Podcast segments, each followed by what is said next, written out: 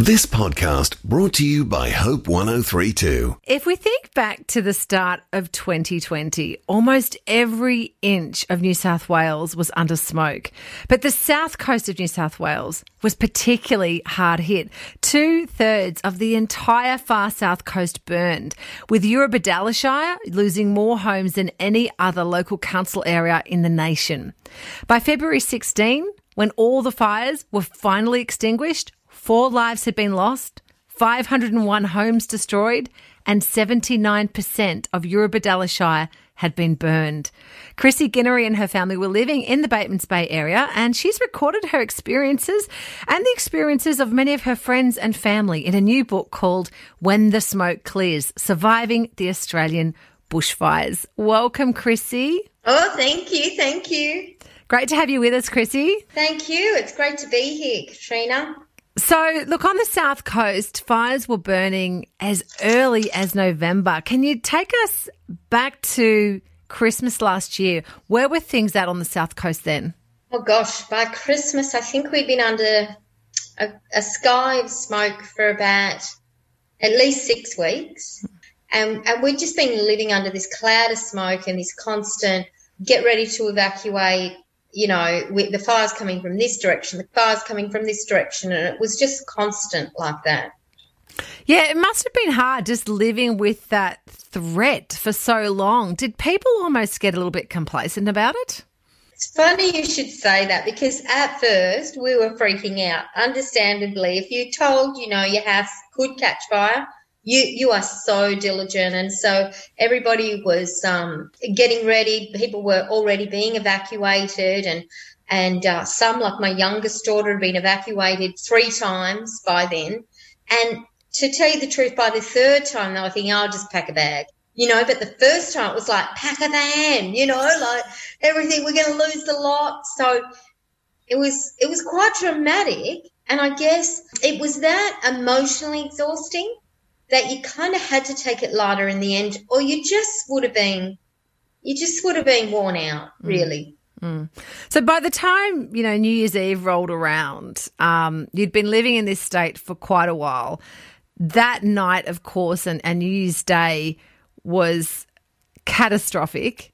Can you describe that night and and then what you found the next day when you arrived at your daughter Kalita's house on New Year's Day? Yeah, well, it was pretty full on because on New Year's Eve, um, there was like black leaves falling everywhere. And you could walk on the grass and it was crispy. It would crunch under your feet. So it was almost like if you struck a match, you could just see everything explode. And of course, everything did explode on New Year's Eve and the fires were just rampant and they went so fast and so far that we just weren't one prepared and two equipped to cope with what happened. is the two fires that we had. We had one burning south and one burning west. They they had joined together by then, so they were just this wall that was not to be reckoned with. And of course, it swept down through the town. And this we we were prepared that morning um, for it to come in the afternoon, and it pretty well came at seven o'clock before anyone even got out of bed. And it was just like whoosh, you know, I'm taking everything in my path. I had another daughter down south who had filmed the sky and thought, okay, I've got time, and went back, re re looked at the sky, and they were under a cloud of smoke and a wall of flame coming at them. So they just covered their faces with tea towels and quickly packed what they could and were going to try and get to us, but couldn't but we didn't know that. So they were missing to us for 24 hours. They just, they went south and we didn't know whether they were gone. The other daughter, Kalita, whose home was in Catalina, they were trying to get home and they were trapped in the fires in their caravan for three hours. And finally, when they got through, they got there to see the final embers just um, burning their home out of control. And of course, in all this time, kind of almost sounds calm in the telling, but there was spot fires breaking out everywhere. There was embers falling. There was um, no communication. So actually, people on the outside, even on the other side of the world, were hearing more about it than we were. So our towers were down. We had no power. So we had no power, no communication. Every now and again, a text would come through. And of course, I got the call to say your daughter's house is burnt down, and we couldn't get to her until the very the next day. You know, that was just devastating to yeah. not be able to comfort your own child. You know. Yeah, that sense of um, the confusion, the lack of communication, the continual second guessing, that really comes through in your book. Um, and then, of course, eventually the next day you do go to try and find your daughter. What did you see when you arrived at her house? Oh gosh, um, I, I remember not being able to get out soon enough, get out of the car. When we initially got there, my daughter wasn't there. And she had actually gone with her hubby and three children to look at their burnt, well, there was nothing left then, just the charred remains of their home to allow their children to attempt to come to grips with it. So we then went looking and we saw her home gone and you know, just the devastation of the neighbourhood. Trees down, trees still burning, smoke everywhere, traffic lights were out in town. And when we finally got back to where she was staying, um, we saw in the front yard with Harper, her eldest, and just ran and hugged and cried and oh gosh, and her hubby had videoed the last of their their home burning, and I think we just watched it a couple of times, just stunned, staring at his phone, going, "Where are we? What what is this? You know, how can this be real?" Yeah, full on. One of the things in all that confusion that that came through as well was trying to make this decision, trying to second guess: do we stay and defend our house, or do we evacuate? Can mm-hmm. you take us through? What the thought process was for you in your situation? Yeah, well, Katrina, if it was just my hubby and I, I think we, we might have been able to make decisions easier. You know, we're 60 years old, we felt comfortable and confident, but once we saw what, what was happening up north, Conjola had already been taken out, we were just like, there's no way we can battle this thing. But we had my mum with us and she was 83 years old, and by now all roads are blocked, so there was nowhere for her to go. She's afraid of water, and we had a swimming pool here, and our road, there's only one way in. So if we were to attempt to choose to evacuate in the middle of it, there was nowhere to go. So the first time we thought, we're going to tough this out. We can go to the pool. We had sprinklers on the roofs. We had a generator because the power was out. We, we thought, you know, we were milking water from the dam and um, we were doing everything that we thought was going to work. And mum's got a little Ziploc pack in her pocket with her license and her money. And, and I'm realizing the severity of this situation, thinking this is just ridiculous. Mum's afraid of water anyway. And our plan was to jump in the swimming pool and hope a fire went over our head, not even thinking about how it just sucks the air right out of, sucks the oxygen right out of the air. And we all would have possibly passed out and drowned anyway. So it was just all those sort of decisions that you were constantly confronted with every morning you woke up. Mm. And so you did eventually make the decision to evacuate, um, considering all those factors. What did you find when you arrived at the Coach House Evacuation Centre in Batemans Bay?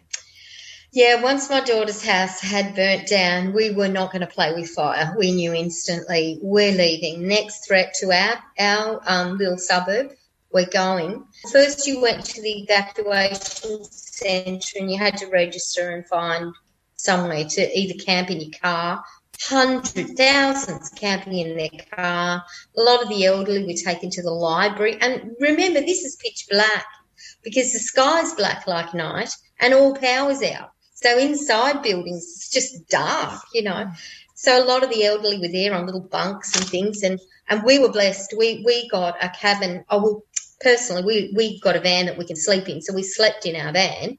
But um, three of our children ended up with cabins, and my mum was able to go into a cabin, and we got it for three days, and then it was extended to five because where we are on a farm, if you have no electricity, you therefore have no water mm. because you need the electricity to get the water into your house. And um, it just wasn't worth it, you know, trying to live without anything no power, no water, you know, no communication. Yeah. It's just too stressful. So, look, 11 of your 14 grandchildren were in the area during the fires. I wanted to ask how did it impact on the kids, you know, psychologically and emotionally living with this extended threat, losing their home in some cases, or being evacuated to this bizarre sort of setting of, of living in a cabin while everything around you burns? Yeah, well, Katrina, at first it, it seemed like um, they were coping okay. Of course, long term, you know, there's other, there's another story. But at the time, during it, uh, it was such a relief for our family to be together. Mm. You know, our daughter that went missing down south, that they were camped on the other side of the Moruya River. And so we never even knew if they were alive until uh, the next day after that day. Um, that was just torture for all of us. And even the girls, even though they're teenagers, were saying, you know, that was just too much. We did not enjoy that at all. But it was like once we got in the cabins and the grandkids were able to play together, it's almost like through play, they were role playing some of the, the trauma they were experiencing, which was really healthy. And just to be able to cut loose and have fun and, you know, play in the sand, catch a soldier's crab, just distractions for them. It was a relief for us all. Mm. Um, one of the things that you express um, a lot in the book is just your gratitude to people who came to help.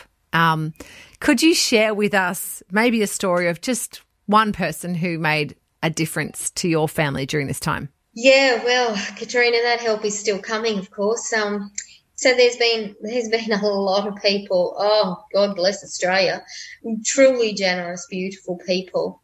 The one I guess particularly was um, was Matt, he just had it on his heart to come and help. And he even got the sizes of the children's clothing, you know, what sex are the children, what sizes are they, you know, because remember my daughter that lost her home with her three children, they were on holidays.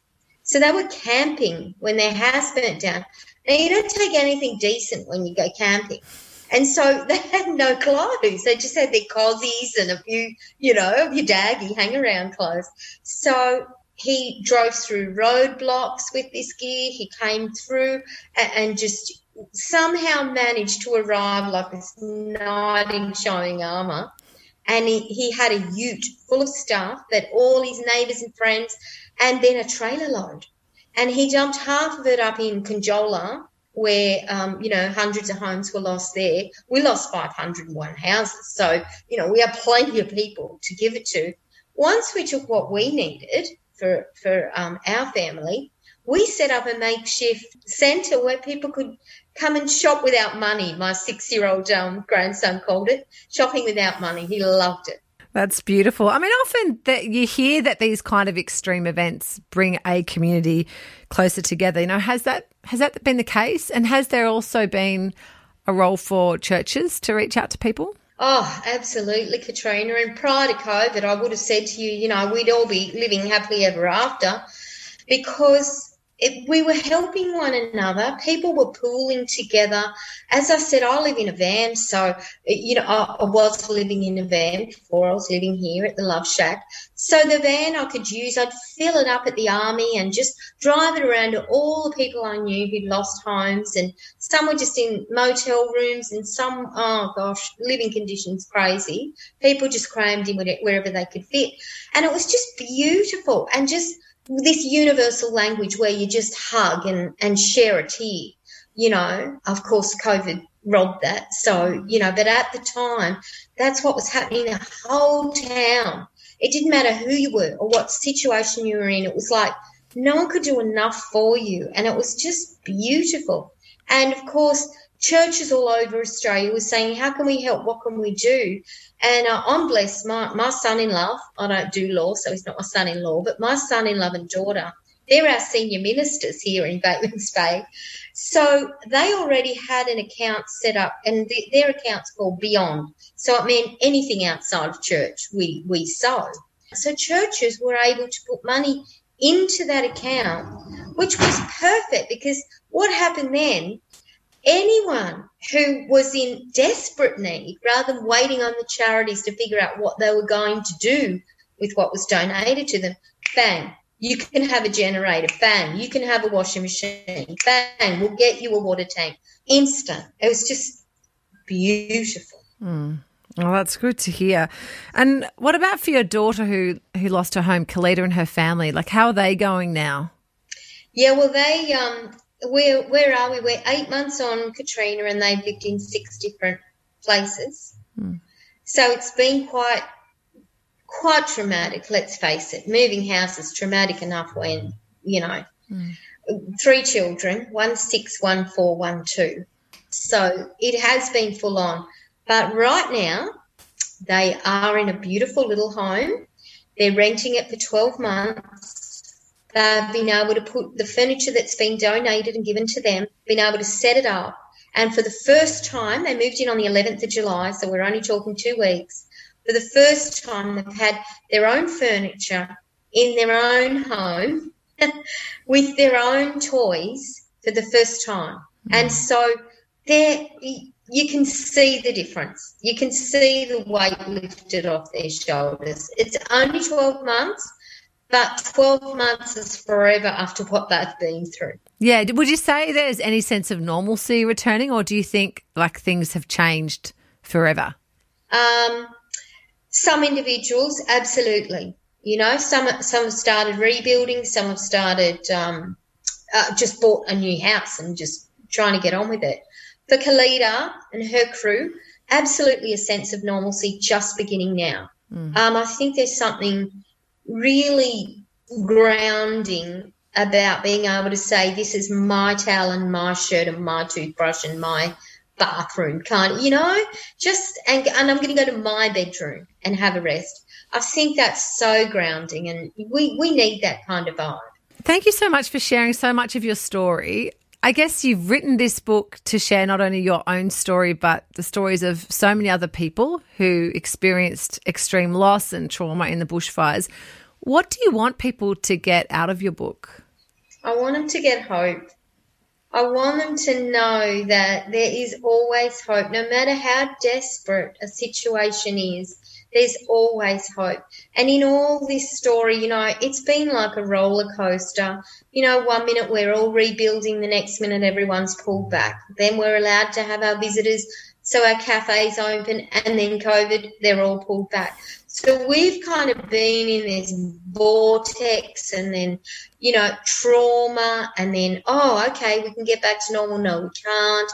And as you know, the COVID rules, they change daily. So there's all that shaking around for our small businesses that um, really haven't earned a real income since November last year when tourists were told to go home in, in December. Everything was packed, then everything was ghost town. Everything came back, then everything was ghost town. So we've kind of had all that going on. It's hard to say where we're at and where we're going, but in the book, the answer is hope, and the answer is turning to God, and the answer is acceptance and being able to say, yeah, I will receive that gift from you. Even now, we, we gave out 100 quilts just um, last month to fire victims because it's winter. And um, even that was, was, you know, people were almost reluctant still to be able to receive. With the funny Aussie way is um, you always think there's someone worse than you. It's like, no, give it to someone who needs it. It's like, hello, you're in a tent. you got nothing. You need it. Big hearts in our people, isn't there? Well, thank you so much, Chrissy. It's been a real pleasure to speak with you. Thanks for letting us know what's happening down on the South Coast. I mean, you've given voice to a lot of people in, in your book. And I hope that's going to be at least a little bit cathartic for them to, to tell their stories.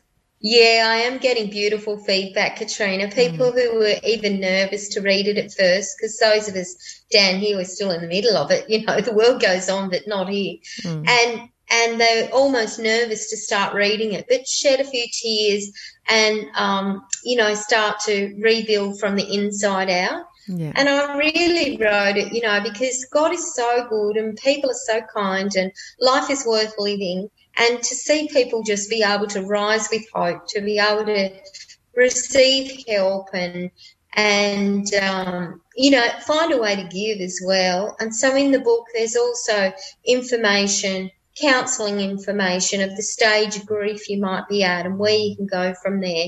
So, little tips for people to be able to move forward, and definitely the call to trust God. He is a good God. Yeah, awesome. Thank you so much, Chrissy. I've been speaking with Chrissy Guinery. She's a survivor of the South Coast bushfires and she shares her story and the story of many other local residents too in her new book. It's called When the Smoke Clears Surviving the Australian Bushfires. Thanks for listening. Start your day with life words. Subscribe to Hope 1032's free daily email devotional at hope1032.com.au.